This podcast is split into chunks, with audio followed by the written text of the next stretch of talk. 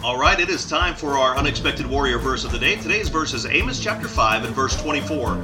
It says, But let your justice run down like water and your righteousness like a mighty stream.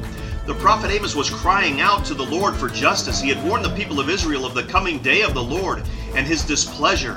What good is that day to you if it is full of darkness and not of light? They had turned their hearts away from God, and though they kept their feasts and offered their offerings, they sang their songs and played their music, it had become mere tradition. They had forgotten their first love.